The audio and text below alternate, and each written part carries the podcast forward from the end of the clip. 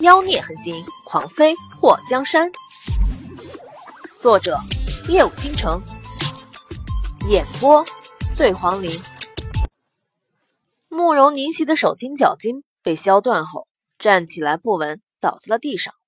他用满是杀意的目光看着莫继业：“我不会放过你的。”莫继业眼尾扬起：“等你有命活着，再和我说这种话。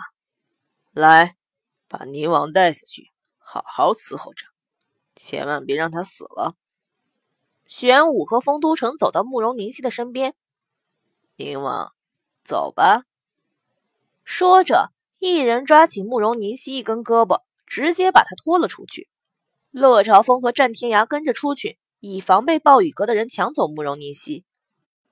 莫继业看了鬼宿和魔苍一眼：“你们怎么样？”鬼宿和魔苍多日不见，身体都消瘦了不少。“属下挺好的，这些日子委屈你们了。邪医，他们的补药交给你制作了。”魔苍看了祸水一眼：“王爷，这次多亏了霍王妃的援手，要不然属下和鬼宿没那么容易从宁王府脱身，多谢王妃。”鬼宿对着祸水鞠躬：“谢王妃。”祸水突然有点不好意思，看到一向严肃的鬼宿和二货魔苍对他如此恭敬，他有种不真实的感觉。那一日，他跟着慕容随风去到宁王府，发现那两个罐子的时候，就觉得很诡异，有种毛骨悚然的感觉。可能是看过的恐怖片太多了，他就猜这罐子里装的不会是人质吧。既然慕容凝曦要把这个罐子当成贺礼送给莫继业，想必罐子里面肯定是对莫继业来讲很重要的东西，也许是人。他跟莫景阳学幻术的时间不长，不过因为功夫底子不错，再加上吃了太多的银鳕鱼，短时间内倒是也学得有模有样。不过他可没莫景阳那两下子，他那功力也就够留下鬼宿和魔苍两个人的幻术。在宁王府救出鬼宿和魔苍后，就让他们快点回纪王府，他则趁乱回了丞相府。他当时听到慕容随风和慕容凝曦的对话，就猜慕容凝曦是暴雨阁的头，没想到他还真是，而且真的在他和莫继业大婚这天展开了行动。“你们两个不用太感动，我的外号叫雷锋。”祸水靠在莫继业的胸前，看到面前这两个戴着面具的家伙，顺便又看了一眼邪医。“其实今天紫夜宫已经暴露在众人眼前了，你们以后不用再戴着面具了。这冬天还行，夏天不热啊，万一脸上被蚊子叮了个包，想抓痒都很麻烦吧。”莫继业的嘴角勾了勾：“说的是，你们三个以后就不用戴面具了。谢王爷，谢王妃。”邪医和鬼宿魔苍把脸上的面具拿下。多年来，因为要跟在莫继业的身边，所以不能出任何差错，也不能像玄武他们四个那样自由自在随心所欲。今天算是解开了他们束缚的一天。面具拿下去后，让他们觉得空气都清新了很多。鬼宿和魔苍或许在宁王府的时候就已经见过，要不然也不能用幻术留下他们的模样。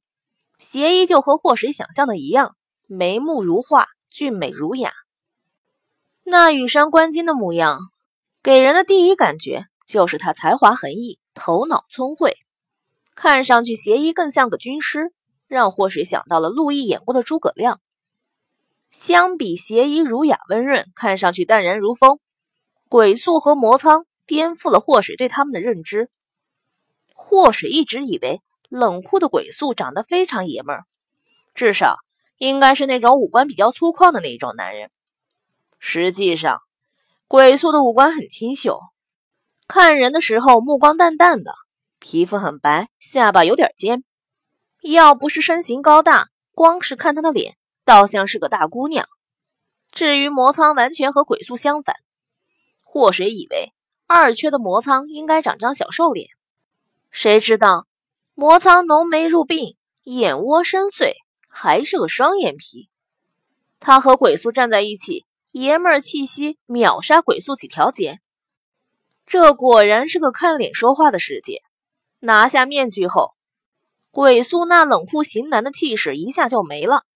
道士磨苍终于翻身了。今天大婚，紫夜宫的人怕是都出动了吧？你们这么高调，是准备和暴雨阁大干一场吗？祸水抬头看莫继业，莫继业轻笑了一声，呵呵，该解决的迟早要解决。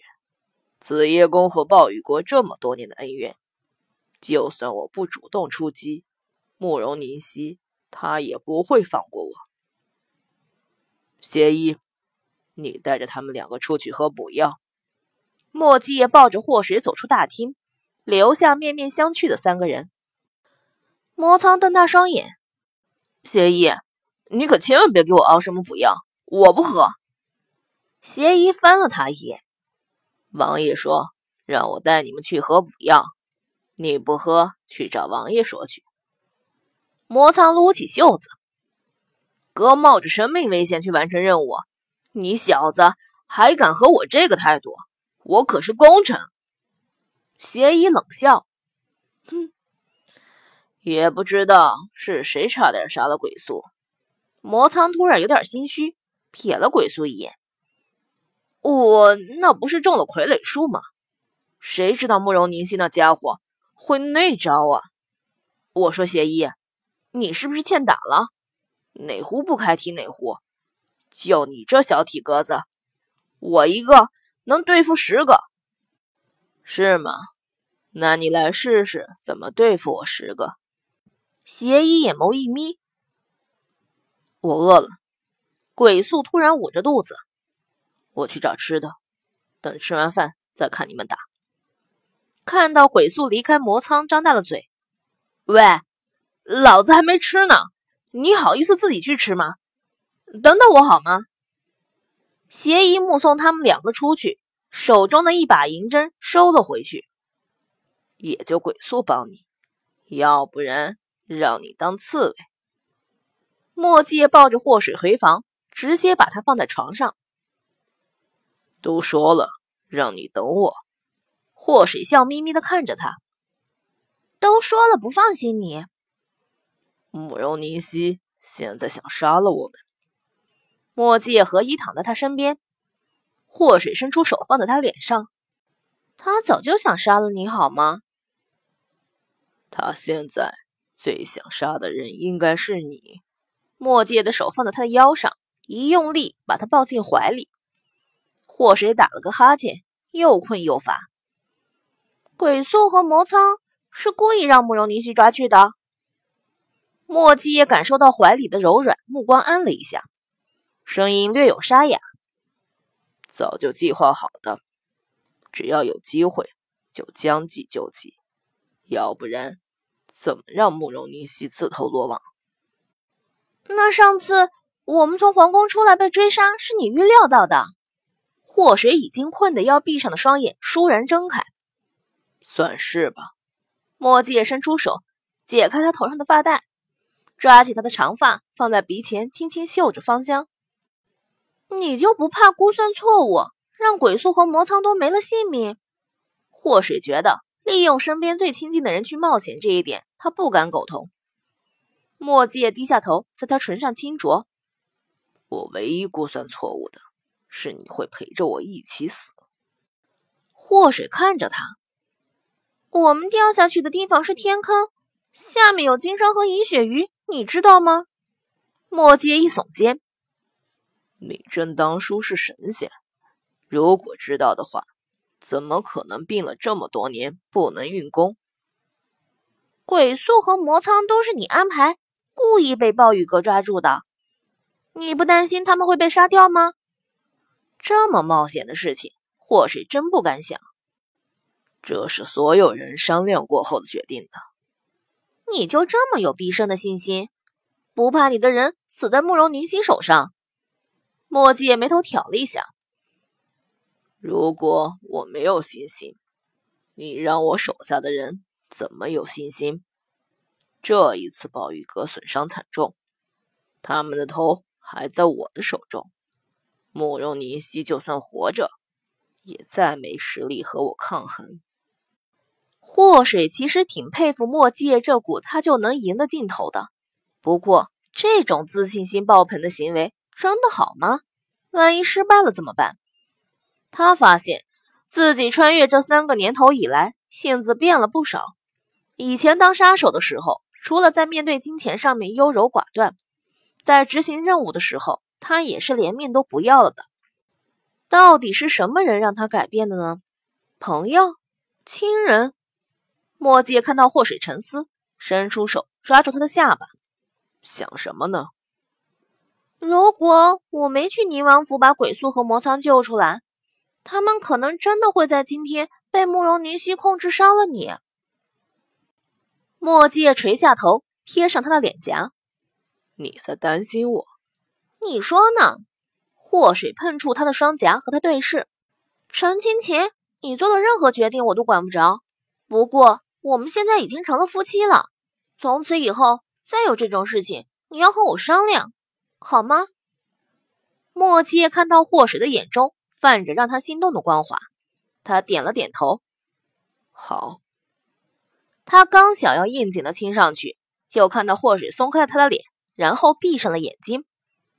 我好困，晚安，亲爱的。墨界保持着撅嘴想要亲他的动作。在祸水说完话的瞬间，他发现这个丫头竟然秒睡了。他轻笑出声。这丫头是得多困才能睡得这么快呀！看到她睡熟后带着疲态的脸，他忍不住在她的唇角亲了一口。